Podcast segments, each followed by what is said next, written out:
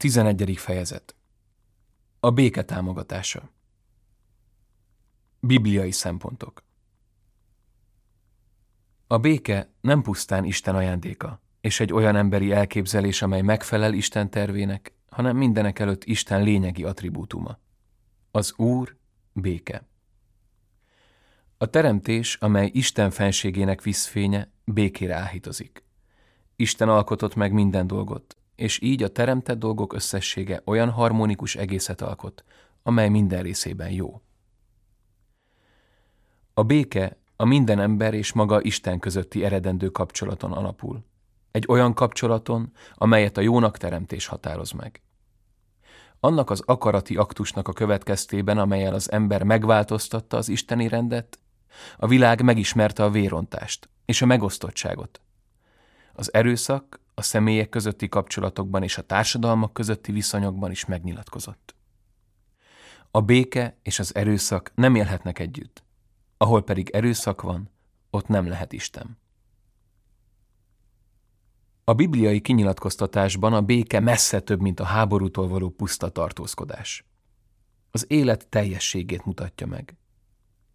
Távolról sem az ember alkotása, hanem Isten nagy ajándéka ez minden ember számára amely magában foglalja az isteni tervel szembeni engedelmességet. Az Úr felét fordítja arcát, és üdvösséget szerez neked. Ez a béke termékenységet, jól létet, bőséget, a félelemtől való megszabadulást és mély örömet hoz létre. A béke a társadalmi együttélés útja, amint az a messiási békelátomásban válik különösképpen világossá. Ha minden nép az Úr házához vonul, ő pedig megmutatja nekik útjait, akkor tudnak a béke ösvényén vándorolni. A messiási korral egy új, az egész világot átfogó békével biztató idő jön el, és magát a messiást a béke fejedelmének fogják nevezni. Ahol az ő békéje uralkodik, ahol ez a béke csak részben is megmutatkozik, ott Isten népének nem kell többé aggodalmaskodnia. Tartós lesz a béke, mert akkor a király Isten igazságossága szerint uralkodik. Kisarjad az igazságosság, és ez lesz a béke a maga gazdagságában, amíg csak el nem tűnik a hold. Isten azután vágyakozik, hogy békét ajándékozzon népének. Békét hirdet az Úr népének és minden szentjének, a szívből megtérő embereknek. A Zsoltáros, aki arra figyel, amit Isten a békéről mond népének, ezeket az igéket hallja. Az igazságosság és a hűség találkoznak. Az igazság és a béke csókot vált. A béke felmagasztalása, amely az egész Ószövetségen végigvonul, Jézus személyében találja meg a maga beteljesedését. Mert a béke teljességgel messiási érték, amelyben benne foglaltatnak az összes többi üdvhozó javak. A Héber salom szó etimológiája szerint a teljességre utal, és a béke fogalom teljes jelentéskörét kifejezésre juttatja. A messiás birodalma a béke birodalma. Jézus a mi békénk. Ő az, aki az embereket megbékítette Istennel, és ezáltal az ellenségeskedés falát lebontotta közöttük. Ilyen egyszerűen és hatásosan hívja fel a figyelmünket Szent Pál arra az indítékra, amely az embereket a béke megélésére és hirdetésére serkenti. A halála előtti estén Jézus beszélt az atyához fűződő kapcsolatáról és annak egyesítő erejéről, amely ezt a szeretetet a tanítványokra is kisugározza. Ez olyan búcsúbeszéd, amely Jézus életének legmélyebb értelmét nyilatkoztatja ki, és mint egész életének összegzését engedi szemlélni. Szellemi testamentumának ez a pecsétje pedig a béke ajándéka. Békességet hagyok rátok, az én békémet adom nektek. Nem úgy adom nektek, ahogy a világ adja. Nem csengenek másképpen a feltámadott szavai sem. Minden alkalommal, amikor találkozik övéivel, megkapják tőle a béke köszöntését és adományát. Békesség legyen veletek! Krisztus békéje mindenek előtt megbékélés az atyával, amely azon apostoli küldetés által teljesedik be, amit Jézus tanítványaira bíz. Ez a küldetés a béke kinyilvánításával veszi kezdetét. Ha betértek egy házba, először ezt mondjátok, békessége háznak.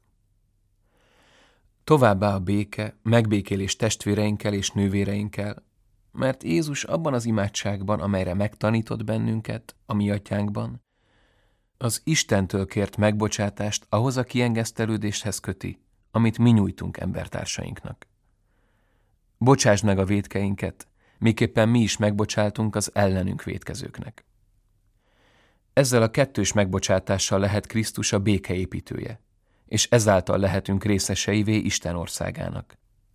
Amint azt maga Jézus hirdette. Boldogok a békességszerzők, mert Isten fiainak hívják majd őket. A békéért tett erőfeszítés sohasem választható el az evangélium hirdetésétől, hiszen az maga a béke evangéliuma, amely minden embernek szól. Ennek a béke evangéliumának a középpontjában ma is, mint mindig, a kereszt titka áll, mert a békesség Krisztus szenvedésében gyökeredzik. A megfeszített Jézus legyőzte a megosztottságot, a kereszt által személyében az ellenségeskedést megszüntette, és ilyen módon hozott békét és kiengesztelődést, az embert pedig megajándékozta feltámadás üdvösségével. A béke az igazságosság és a szeretet gyümölcse. A béke egyetemes érték és egyetemes feladat. A társadalom olyan észszerű és erkölcsös rendje alapozza meg, amely gyökereit magában Istenben találja, aki a létforrása, az alapvető igazság és a legfőbb jó. A béke nem egyszerűen a háborútól való tartózkodás, és nem is az ellenséges erők valamiféle stabil egyensúlya, hanem az emberi személy helyes szemléletére alapozódik, és az igazságosságra és a szeretetre épülő rend megteremtését követeli. A béke az igazságosság gyümölcse, amelyet tágabb értelemben az emberi személy valamennyi dimenziója közötti egyensúly fenntartásaként értelmezünk. A béke veszélybe kerül, ha az embernek nem áll rendelkezésére mindaz, aminek ember mi volt alapján rendelkezésére kellene állnia, ha méltóságát nem tartják tiszteletben, és ha az együttélést nem a közjó elvei irányítják. Az emberi jogok védelmezése és követelése alapvető a békés társadalom felépítése, meg az egyének, a népek és nemzetek fejlődése érdekében. A béke a szeretet gyümölcse is. A valódi béke inkább a szeretetnek, mint az igazságosságnak a dolga mert az igazságosságra csak az tartozik, hogy kiküszöbölje mindazt, ami a béke útjában áll, a sértéseket és károkat. Maga a béke azonban sajátos és különleges módon a szeretet cselekedete. A béke napról napra az Isten által akart rend keresése révén épül, és csak akkor lehet tartós, ha mindenki elismeri, hogy annak védelméért ő is felelős. A konfliktusok és az erőszak megelőzése érdekében abszolút mértékben szükségszerű, hogy a békét minden ember, mint a saját benső világa értékét kezdje megélni. Mert ilyen módon terjedhet kifelé, a családokban és a társadalmi egyesületek különféle formáiban ez a meggyőződés, míg végül a teljes politikai közösséget átjárja. Az egyetértés terjedésének, az igazságoság elfogadásának légkörében a béke valódi kultúrája növekedhet fel amely alkalmas arra, hogy a nemzetközi közösségre is kiterjedjen. Ezért a béke annak a rendnek a gyümölcse, amelyet isteni alapítója oltott bele az emberi társadalomba, és amelyet az embereknek a mind tökéletesebb igazságosságra való törekvésük által kell megvalósítaniuk. Egy ilyen békeeszmény nem érhető el a személy javának biztosítása nélkül, és anélkül, hogy az emberek szabadon és bizalommal megosztanák egymással szellemi és lelki kincseiket. Az erőszak sohasem igazságos felelet. Az egyház Krisztusba vetett hitének meggyőződésében és saját küldetése tudatában hirdeti, hogy az erőszak rossz dolog. Az erőszak a problémák megoldására elfogadhatatlan, az erőszak méltatlan az emberhez. Az erőszak hazugság, mert ellene mond hitünk igazságának, és ember mi voltunk igazságának. Az erőszak azt semmisíti meg, amit védelmezni szándékozik az ember méltóságát, életét, szabadságát. A mai világnak is szüksége van olyan fegyvertelen proféták bizonyságára, akik sajnálatos módon minden korszakban ismételten céltáblái a gúnynak és megvetésnek. Azok, akik lemondanak az erőszakos és véres cselekedetekről, az emberi jogok biztosítására, a védekezésnek a leggyengébbek számára hozzáférhető eszközeihez folyamodnak. Tanúságot tesznek az evangéliumi szeretetről, mert ez előítélet nélkül vett számot a többi ember és a nép jogaival és kötelességeivel. Hitelesen tanúsítják az erőszak alkalmazásának fizikai és erkölcsi veszélyeit, amely mindig rombolást és halált hagy maga után. A béke kudarca a háború. A tanítóhivatal elítéli a háború embertelenségét, és azt követeli, hogy azt egészen új szemmel nézzük, mert szinte lehetetlen, hogy az atomkorban a háborút, mint az igazságosság helyreállításának alkalmas eszközét tekintsék. A háború csapás, és sohasem megfelelő eszköz azoknak a problémáknak az alkalmas megoldására, amelyek a nemzetek között felmerülnek. Sohasem volt az, soha nem lesz az, mert csak újabb és még összetettebb konfliktusokat vált ki. Ha kirobban, a háború értelmetlen vérfürdővé lesz. Kalandá válik, ahonnan nincs visszaút, amely káros a jelenre és az emberiség jövőjét is megsebzi. Semmi sincs veszve a békével, de minden elveszhet egy háborúval. A fegyveres konfliktus által okozott károk nem pusztán anyagi, hanem erkölcsi természetűek is. A háború végső soron minden valódi humanizmus pusztulása, mindig az emberiség veresége. Soha többet egyik a másik ellen, soha többet, sohasem. Soha többet háborút, soha többet háborút. A konfliktusok megoldásának lehetőségei, mint a háború alternatívái iránti kutatás ma drámai sürgetés. Mivel a tömegpusztító eszközök elrettentő hatása még a közepes és kisebb hatalmak számára is hozzáférhető, és az egész föld népei közötti egyre szorosabb kapcsolatok igen nehézzé, gyakorlatilag lehetetlenné teszik a háború következményeinek korlátok közé szorítását. Ezért lényegi fontosságú azokat az okokat kutatni, amelyek háborús konfliktusokat támasztanak. Mégpedig mindenek előtt azokat, amelyek az igazságtalanság, a nyomorúság és a kizsákmányolás olyan struktúráival vannak kapcsolatban, amelyekbe be kell avatkozni, hogy végül legyőzhetők legyenek. Ezért a béke másik neve a fejlődés. Amint közös a felelősségünk a háború elkerüléséért, ugyanúgy közös a felelősségünk a fejlődés előmozdításáért. Az államok nem mindig rendelkeznek alkalmas eszközökkel, hogy saját védelmükről hatásosan tudjanak gondoskodni. Ebből fakadnak azoknak a nemzetközi és regionális szervezeteknek a szükségessége és jelentősége, amelyeknek képeseknek kell lenniük, hogy közösen lépjenek fel konfliktusok esetén, és előmozdítsák a békét, amennyiben a kölcsönös bizalom viszonyait teremtik meg, amely alkalmas arra, hogy a háború útját járhatatlanná tegye. Reméljük, hogy a népek jobban felfedezik majd baráti kölcsönös kapcsolataik és közös ügyeik révén az emberi természet kötelékét, amely által egymáshoz vannak kapcsolva, és belátják, hogy ezek emberi természetükből származnak. És hogy az egyes emberek és népek közötti kapcsolatokat nem a félelemnek, hanem a szeretetnek kell uralnia. Ez egyre inkább kifejeződik abban a sokféle együttműködésben, amelyből számukra oly sok jó képes kibontakozni. A jogos védekezés A támadó háború önmagában erkölcstelen. Kirobbanásának tragikus esetében a megtámadott ország felelős vezetőinek joga és kötelessége, hogy a védelmet még fegyveres erővel is megszervezzék. Ám az erőszak alkalmazása részükről is csak akkor megengedett, ha teljesül annak néhány szigorú feltétele. A támadó fél által a nemzet vagy a nemzetek közössége felé okozott kár tartós, súlyos és minden kétséget kizáró legyen. A károkozás megállítására bevetett minden eszköz használhatatlannak vagy hatástalannak bizonyuljon. A sikerhez szükséges feltételek meglegyenek. A fegyveres erő alkalmazása ne okozzon súlyosabb kárt és zavart, mint maga a megszüntetendő rossz. A modern pusztító eszközök hatékonysága nagyon súlyosan esik latba e feltétel megítélésében. Ezek azok a hagyományos elemek, amelyeket az úgynevezett igazságos háború doktrinájában felsorolnak. Az erkölcsi jogszerűség feltételeinek megítélése pedig azoknak a bölcs ítéletére tartozik, akik a közjó megoltalmazásáért felelősek. Ebben az esetben a közjóért való felelősség olyan eszközök birtoklását teszi indokoltá, amelyek elégségesek arra, hogy a védekezés jogának eleget tegyenek.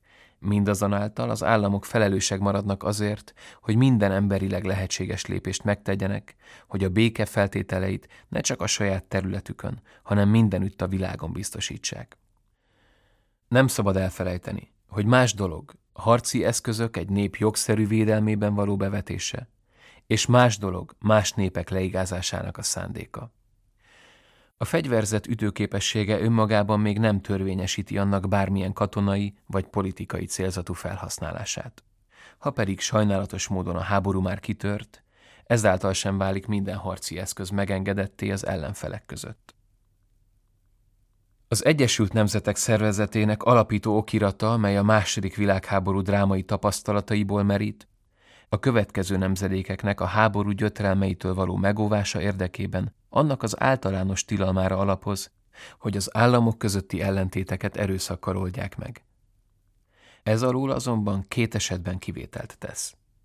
A jogos védekezés és a biztonsági tanács által saját felelősségi körében a béke megoltalmazására foganatosított intézkedések esetében. A védekezés jogát minden esetben a szükségesség és az indokolt mérték hagyományos határai között kell felhasználni. A megelőző háborús cselekmény, amely semmilyen kényszerítő érvényű bizonyítékát sem tudja egy készülő támadásnak felmutatni, szükségszerűen nagy horderejű erkölcsi és jogi kérdéseket vet fel. Ezért csak az olyan, az illetékes szervek döntésére alapozó tüzetes vizsgálatok és alapos indokok képesek a fegyveres erő alkalmazását nemzetközileg elfogadhatóvá tenni, amelyekben a konkrét helyzeteket a béke veszélyeztetéseként határozzák meg, és ez legitimálja a beavatkozást valamely állam felség területén. Védelmezni a békét az egyes államokban a jogos védelem követelményei törvényesítik a fegyveres erők létezését, amelyek tevékenységét a béke szolgálatába kell állítani.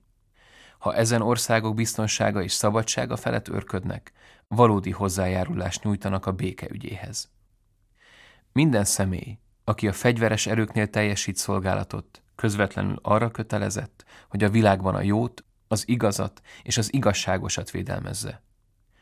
Nem kevesen vannak, akik ezt szem előtt tartva életüket áldozzák a felsorolt értékek és az ártatlanok védelmezése ügyéért. Azoknak a fegyveres erőkhöz tartozóknak a növekvő száma, akik a nemzetközi erők kötelékében az ENSZ humanitárius és béke missziói keretében szolgálnak, önmagáért beszél. A fegyveres erők valamennyi tagja erkölcsileg kötelezett arra, hogy szegüljön ellen az olyan parancsnak, amely a nemzetközi jog és egyetemes érvényű alapelvek elleni bűncselekményekre kötelezni. A fegyveres erők tagjai teljes egészében felelősséget viselnek azokért a cselekedetekért, amelyekkel a személyek jogait vagy a nemzetközi humanitárius jog elveit megsértik. Ilyen tetteket az előjárók parancsaival szembeni engedelmesség sem igazolhat.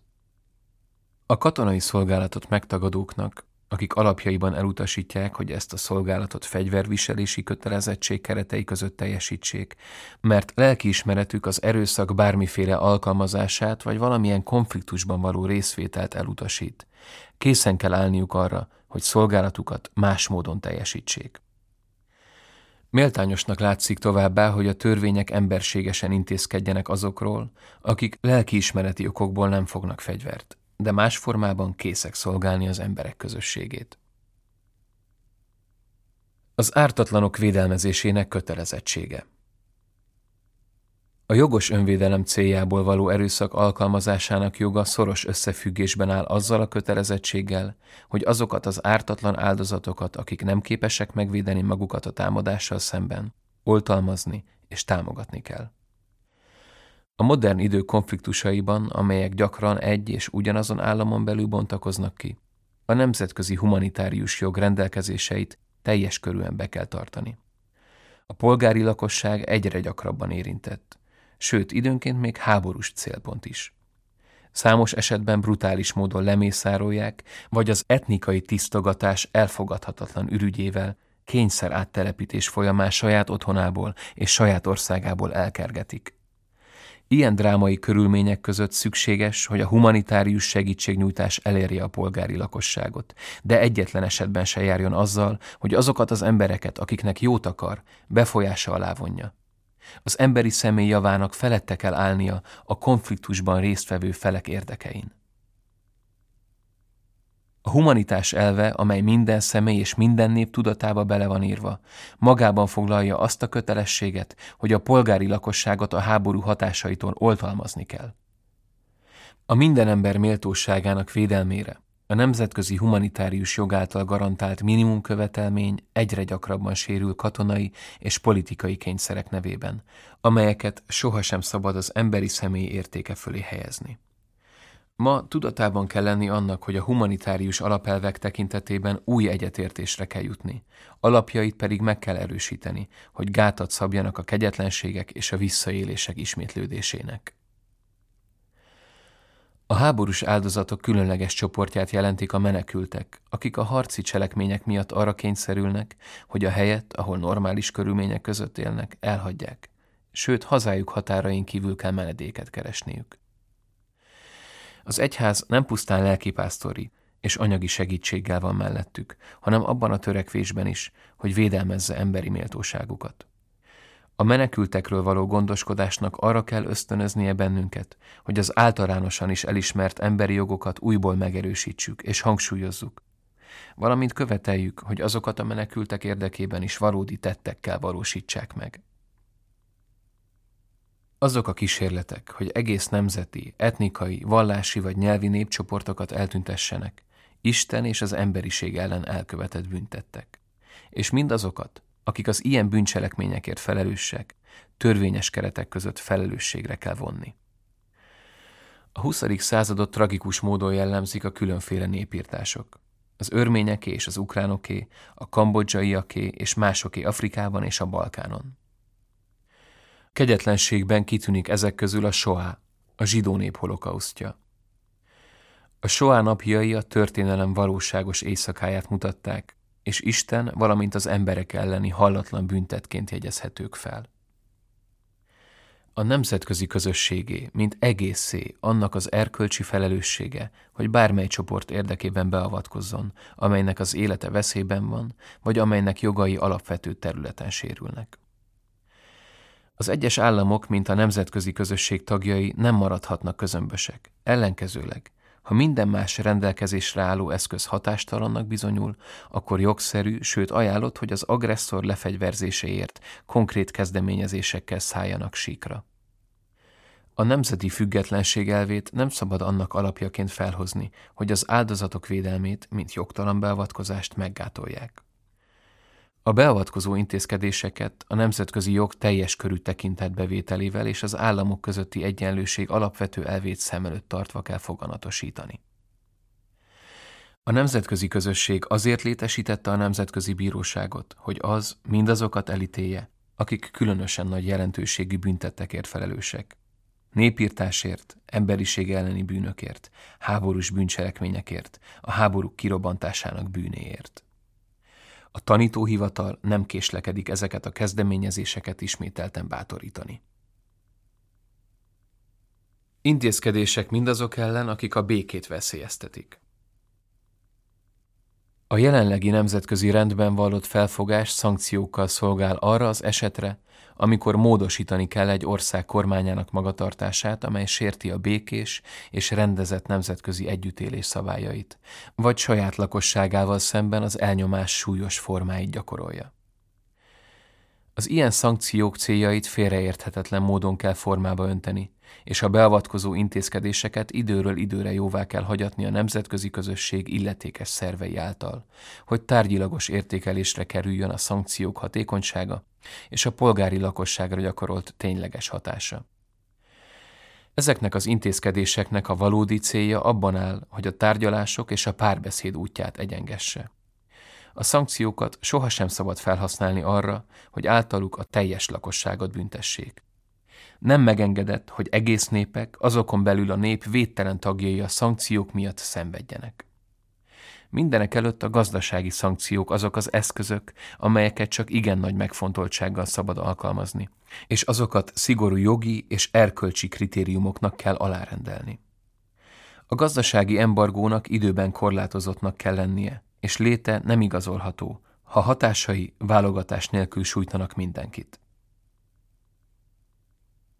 A leszerelés A társadalmi tanítás célként általános, kölcsönös és ellenőrizhető leszerelést javasol. A fegyverzet hatalmas mértékű gyarapodása a stabilitást és a békét jelentős veszélybe sodorja. Az elégségesség elvét, amelynek következtében minden állam csak a maga jogszerű védelméhez szükséges eszközökkel rendelkezhet. Figyelembe kell vennie mindazoknak az államoknak, amelyek fegyvereket vásárolnak, mint pedig azoknak, amelyek fegyvereket gyártanak vagy szállítanak. A fegyverzet minden mértéktelen felhalmozása vagy a velük való általános kereskedés erkölcsileg igazolhatatlan. Olyan jelenségekre is tekintettel kell lennie a nemzetközi szabályozásnak, mint a fegyverzet továbbadásának tilalma, amikor ítéletet alkot a különféle fegyverrendszerek adásvételéről és felhasználásáról. A fegyvereket sohasem szabad más javakkal egyenlőnek tekinteni, amelyeket világszerte vagy a belföldi piacokon adni és venni lehet. A tanítóhivatal morálisan értékelte az elrettentés kérdését. A fegyverek felhalmozásában látják sokan az esetleges ellenség háborútól való elrettentésének ellentmondásos módját. Ebben látják a leghatékonyabb alkalmazható eszközt arra, hogy a nemzetek közötti békét biztosítsák. Ezzel szemben a meggyőzésnek ez a módja komoly erkölcsi fenntartásokba ütközik.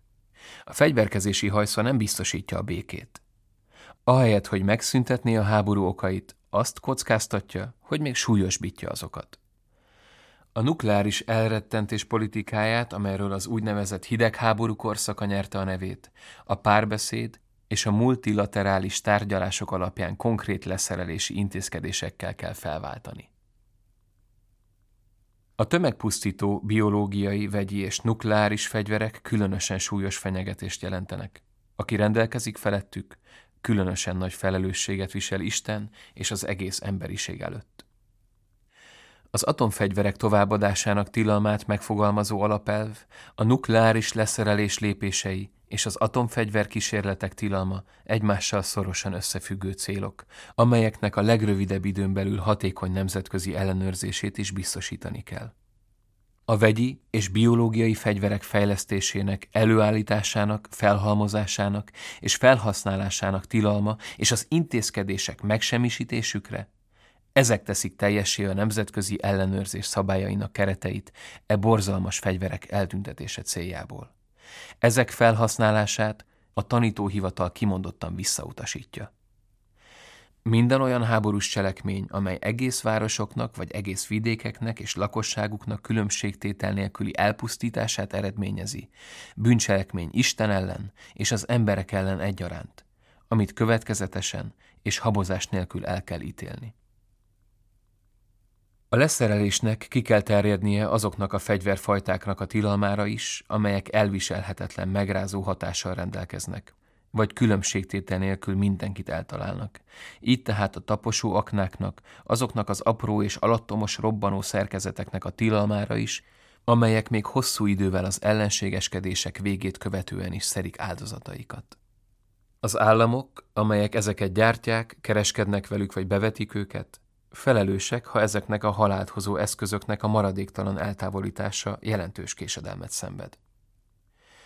A nemzetközi közösségnek továbbra is ki kell állnia az aknamentesítés érdekében, és technikai szempontból is együtt kell működnie azokkal az országokkal, amelyek nem rendelkeznek alkalmas eszközökkel, hogy ezt a sürgető aknamentesítést saját földjükön elvégezzék, és nincsenek abban a helyzetben, hogy az aknarobbanások áldozatainak megfelelő segítséget nyújtsanak.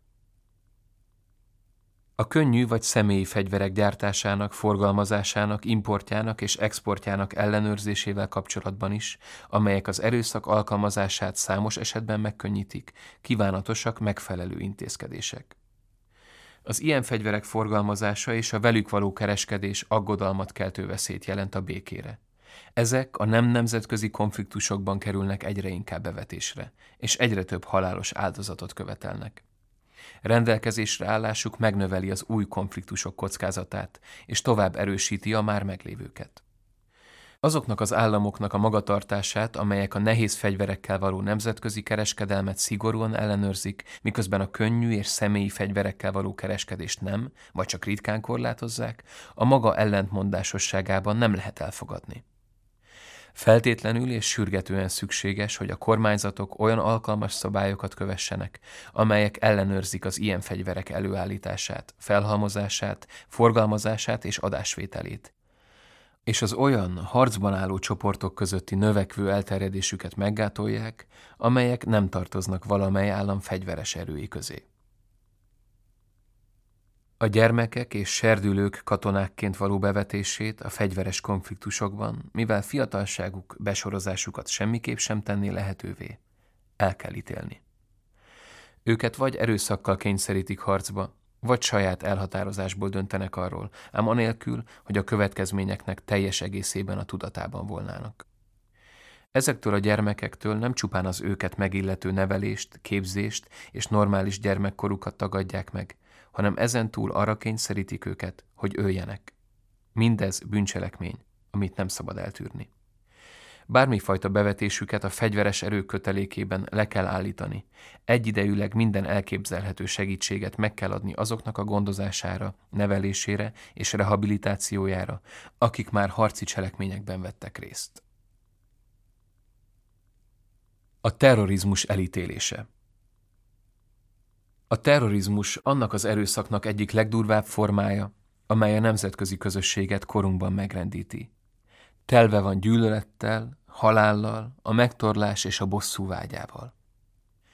A terrorizmusnak csak néhány szélsőséges szervezetre jellemző, dolgok lerombolására és személyek megölésére építő felforgató stratégiája a politikai bűnszövetkezetek áttekinthetetlen hálózatával alakult amelyek a csúcs technika eszközeivel szerelkeztek fel. Gyakran támaszkodhatnak hatalmas anyagi forrásokra, és olyan eljárásmódok széles skáláját dolgozták ki, amely terrorista akciók véletlen áldozatai között teljesen ártatlan embereket találunk. A terrorista támadások céltáblái általában a mindennapi élet színterei, nem katonai célpontok egy deklarált háború keretei között. A terrorizmus sötétben csap le, és mindenféle szabályt, például a nemzetközi humanitárius jogot semmibe véve cselekszik, ezzel próbálva meg az emberek közötti konfliktusokat kezelni. A terrorizmus alkalmazása számos esetben a hadviselésnek új arculatot ad. A terrorizmus lehetséges okai között valóságos okok is lehetnek, amely ezeket az elfogadhatatlan formákat motiválják, és ezeket az okokat nem lehet figyelmen kívül hagyni. A terrorizmus elleni harc azt az erkölcsi kötelezettséget hozza magával, hogy járuljunk hozzá olyan feltételek megteremtéséhez, amelyek nem teszik lehetővé annak keletkezését vagy kibontakozását. A terrorizmust a leghatározottabb formában el kell ítélni. Ez az emberi élet teljes megvetését juttatja kifejezésre, és semmi által sem igazolható, mert az ember mindig cél és sohasem eszköz. A terrorista cselekmények mélységesen sértik az emberi méltóságot, és támadást jelentenek az egész emberiséggel szemben. Ezért a terrorizmus elleni védekezéshez való jog létezik. Ezt a jogot azonban sohasem lehet erkölcsi és jogi értelemben vett légüres térben gyakorolni, tehát a terrorizmus elleni harcot az emberi jogokra és a jogállamiság elveire tekintettel kell folytatni. A felelősök azonosítását elégséges bizonyítékokkal kell körülbástyázni, mert a büntető jogi felelősség mindig személyes, és ezért nem lehet azt azokra a vallási közösségekre, nemzetekre vagy etnikai csoportokra kiterjeszteni, amelyekhez a terroristák tartoznak. A terrorista tevékenységgel szembeni nemzetközi együttműködésnek nem lehet pusztán visszatartó és büntető funkciókra szorítkoznia. Feltétlenül szükséges, hogyha nem lehet elkerülni az erőszak alkalmazását, azoknak az indítékoknak bátor, józan elemzése kísérje, amelyek a terrorista csapások alapjául szolgáltak. Rendkívül fontos politikai és pedagógiai oldalról is gondot fordítani arra, hogy a problémát, amely számos drámai helyzetben a terrorizmusnak táptalajt adhatna, bátorsággal és eltökéltséggel oldják meg. Mert terroristák toborzása könnyűvé válik egy olyan társadalmi környezetben, ahol a jogok sérülnek, és az igazságtalanságot hosszú időn keresztül megtűrik. Szentségtörés és istengyalázás, amikor a terroristák önmagukat Isten nevében értelmezik. Ilyen módon nem csak az embert, hanem Istent is eszközé lehet tenni, és azzal az igényen lehet fellépni, hogy az ő igazságát birtokolják, ahelyett, hogy arra törekednének, hogy Istent engedjék maguk felett hatalomra jutni.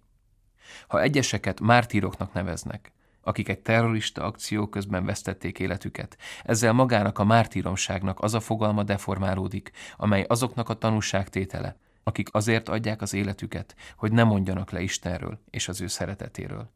És nem azért a cselekedetükért lesznek mártirokká, hogy Isten nevében ölnek. Egyetlen vallás sem tűrheti meg a terrorizmust, hát még annak hirdetését. A vallások sokkal inkább azért felelősek, hogy együttműködjenek a terrorizmus okainak leküzdéséért és a népek közötti barátság előmozdításáért. Az egyház hozzájárulása a békéhez. A béke támogatása a világban lényegi része annak a küldetésnek, amelyel az egyház Krisztus megváltó művét folytatja a földön. Mert az egyház szentség Krisztusban, ami annyit jelent, hogy a béke jele és eszköze a világban és a világ számára.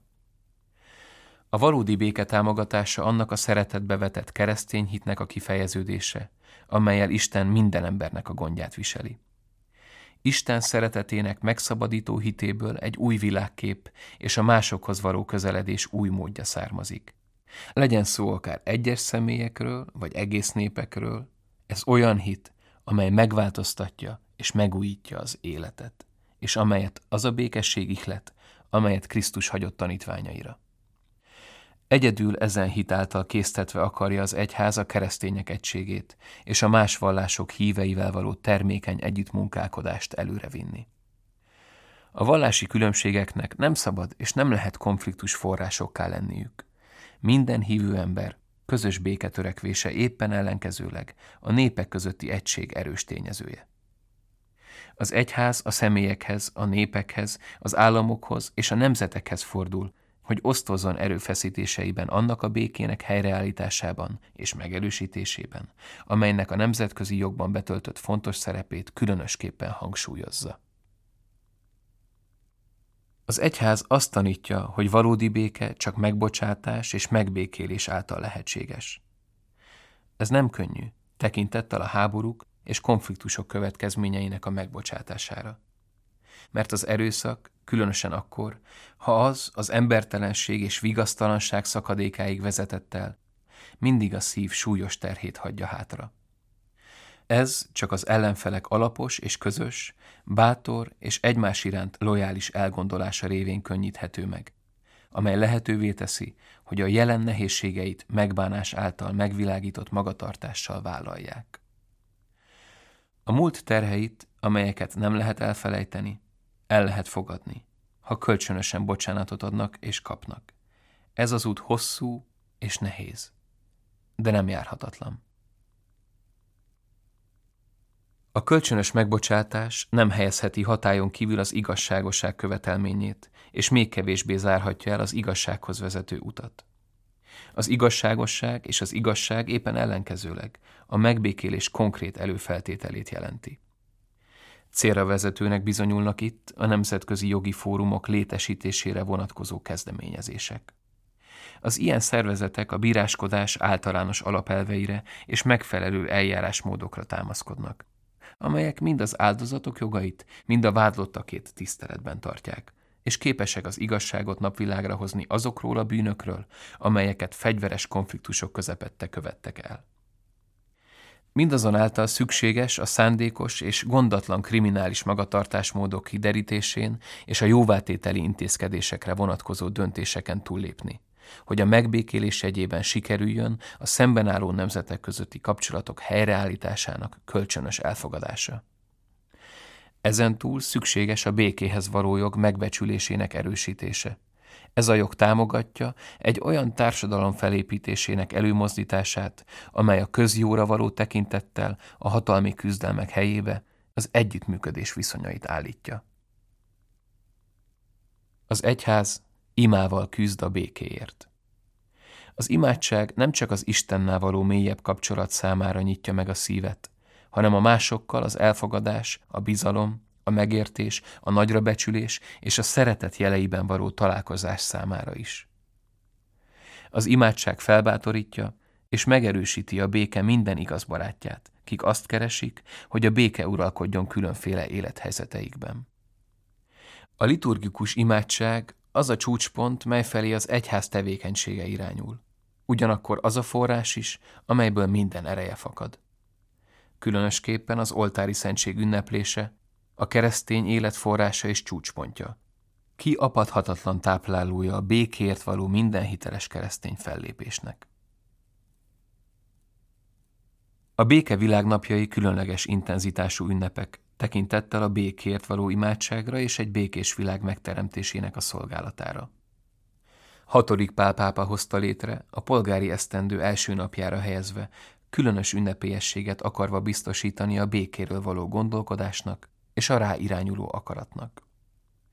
Az évente ismétlődő alkalomhoz kapcsolódó pápai üzenetek a társadalmi tanítás aktualizálásának és kibontakoztatásának gazdag forrásai. És az egyház folyamatos lelkipásztori munkálkodását mutatják a béke javára. A béke csak olyan békeként maradhat fenn, amely nem szakad el az igazságosság kötelességétől, de táplálja azt önfeláldozással, könyörülettel és irgalmassággal, szeretettel. thank you